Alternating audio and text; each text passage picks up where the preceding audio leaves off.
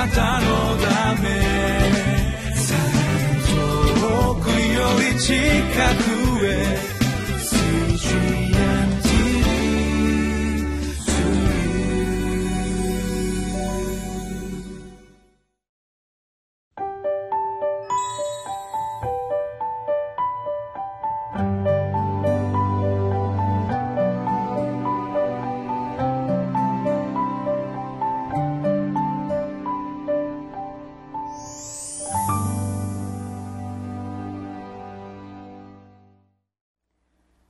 習志野キリスト教会山田泉です。12月22日。詩篇の37編27節から40節をお開きいたします。テーマは主を待ち望む者に永遠の未来がありますです。もうすぐクリスマスですね。イエス様が私たちのところまで来てくださった。ここにはあふれるほどの恵みまた意味がありそして力があります。その一つのこと。それは永遠という意味であり希望です。さあ支援37編第3回目の今日は開く学びとなります。この37編の最後の段落の箇所をご一緒にお読みいたしましょう。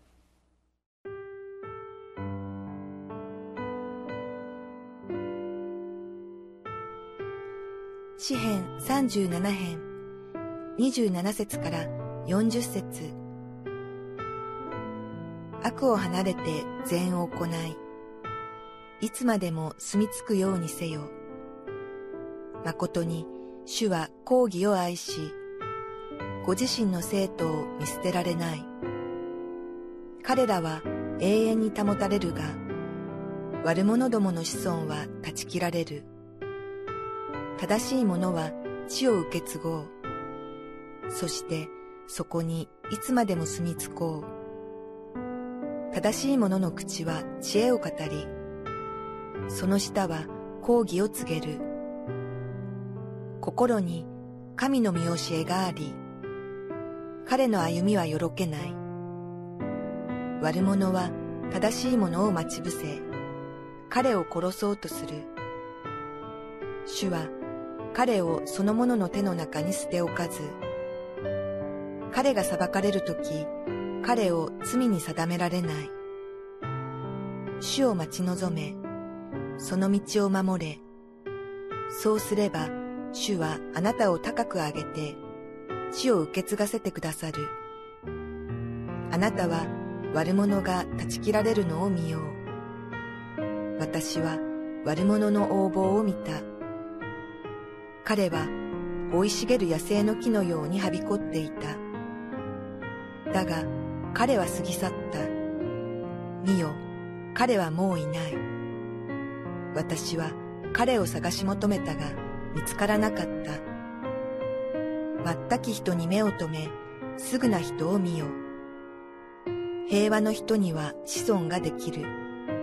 しかし、背く者は愛ともに滅ぼされる。悪者どもの子孫は断ち切られる。正しい者の救いは主から来る。苦難の時の彼らの砦は主である。主は彼らを助け、彼らを解き放たれる。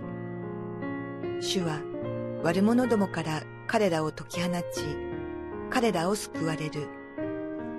彼らが主に身を避けるからだ。2016年もあと10日ほどで閉じようとしています。早いですね。私たちの教会はこの年は詩篇の121編の1節2節からの御言葉に導かれてここまで来ました。そのお言葉とは私の助けはどこから来るのだろうか。私の助けは天地を作られた主から来るという言葉に導かれてここまで歩いてこられました。この1年間の私たちの教会を振り返ってみますと一つの大きな特徴がありました。それは本当に多くの方々が転んで怪我をするっていうことが次々と起こった1年だったんですね。つい最近のまあ、2ヶ月ほど前のことなんですけれどもやはり転ばれて手術を受けられて今リハビリのために入院しておられる姉妹がいます。みんなで祈っておりますが今年が何か不調な特別な年だったということでは実はないと思います。それだけこの教会が年齢が進んでみんなの年がこうだんだん上がってきたんだということを意味してるんだなと、まあ、そのように受け止めています。私たちは誰でも年を取るとともに足元がふらつき今までつまずかなかったところでつまずき転ばないようなところでバランスを崩して倒れてしまうってことが起こりやすくなると思います。何か寂しいようには思いますけれどももしそのことを深く嘆きそれによって落ち込むとするならばそれはどうでしょうか？まるで今日のお天気が晴れではない雨なんて嫌だ泣いて怒ってる人のようにおかしなことではないかなと思うんですね。私たちがしっかりと見なくてはならないのは自分の弱ってきたことやみんなが年を取ってしまったことに心を鎮めることではなくって今日の御言葉にありましたように31節。心に神の見教えがあり彼の歩みはよろけない。そうです。彼の歩みはよろけないという人生の歩みをしっかりと見つめなければならないのではないでしょうか。先ほどの転んで入院されている姉妹のことですけれども実は彼女は最初1回目転んだのが、えー、階段の一番あと一歩っていうところから落ちてしまったんですね。でもその時は左の方の肩のところにひびが入って、えー、痛くっていう形で終わったんで、まあ、不幸の中にも神様が守ってくださったねって言って自宅療養してたんです。ところがですねその少し後に、えー、体力のためにとこう散歩をしていた時に、えー、その散歩の途中に転んでそのひびの入ってたところをもう一回ぶつけてしまったんですね。でそれが元で手術をしなくてはならなくなってまたそれが元でリハビリをと長引いてしまうことになってしまいました。なぜこんなことが？と誰しもが嘆きまた誰しもが心の中に本当に重いものを感じました。姉妹の足元がふらついてせっかく1回目の階段をした時に何とか守られたよねと言ったそのところが壊されてしまうほどの怪我をその1週間後ぐらいに負ってしまった。しかし私たちはですねその姉妹を通してもこの31節彼の歩みはよろけないということをこの姉妹を通して確認させていただいたことを覚えています。もちろん弱い気持ちにもなったりまたつぶやいてしまいそうになったりすることはあるでしょう。でも根本的なところで姉妹の歩みはよろけませんでした。なぜならば心に見教えがあるからです。そして姉妹の体がまた心が弱りそうになる時には周りの者みんなが御言葉を送り祈りを捧げ続けまた姉妹の心の歩み人生の歩みを支えていくからであります。先ほどこの教会の今年の年間聖句「私の助けは天地を作られた主から来る」というところをお読みいたしましたが私たちはお祈りをする時にどんな助けを求めるのか誰に助けを求めているのかというところをきちっと自分で、えー、見分けていく。そのことが大事です。この今年の教会聖句紹介した今年の教会聖句と同じ内容が今日開きました詩篇の39節にも出てました。お読みしましょう。39節です。正しいものは正しいものの救いは主から来る。この詩人も全く同じことを経験していたのだと思います。正しいものの救いは主から来る。私たちの救いは神様が私たちの助けは神様のところから来るよとこの詩人が告白している通りです。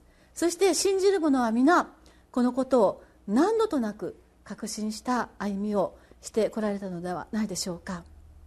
私たちは主からの助けをいただき主の救いを求めることこのものであることを私たちは忘れてはなりません。そしてこのことからずれてはなりません。問題なのは実際の足が弱っていくこと以上に私たちの信仰の歩みが緩めていくことでございます。あなたの足は弱らないであろうかとこの言葉に自らの点検をしていきたいものであります。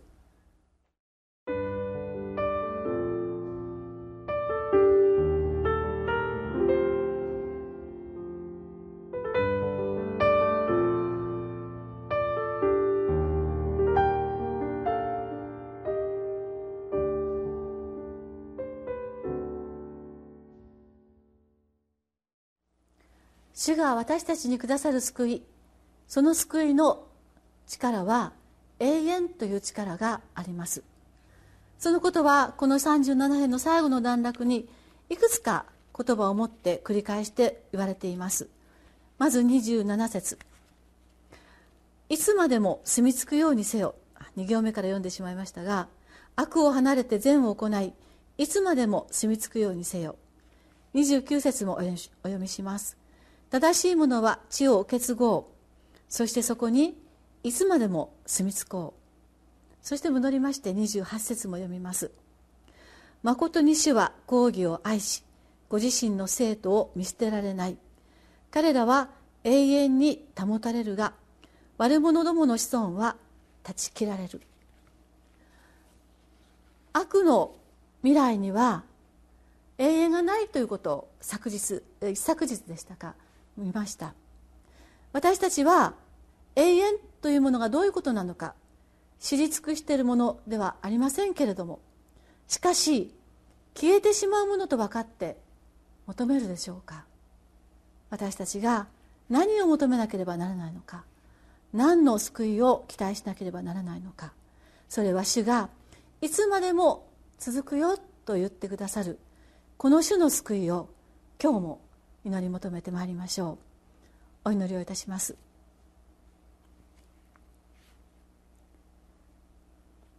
主を待ち望め。その道を守れ。詩篇の37編の34節の言葉にあなたが私たちに永遠の救いをもたらしてくださるあなたを待ち望みなさい。求めなさいと教えてくださってありがとうございます。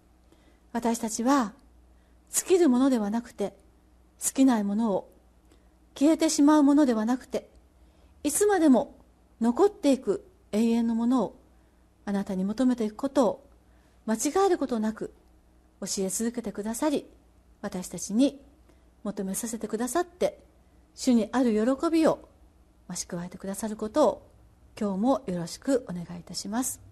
イエス様のお名前によってお祈りします。アーメン。あなたのため遠くより近くへ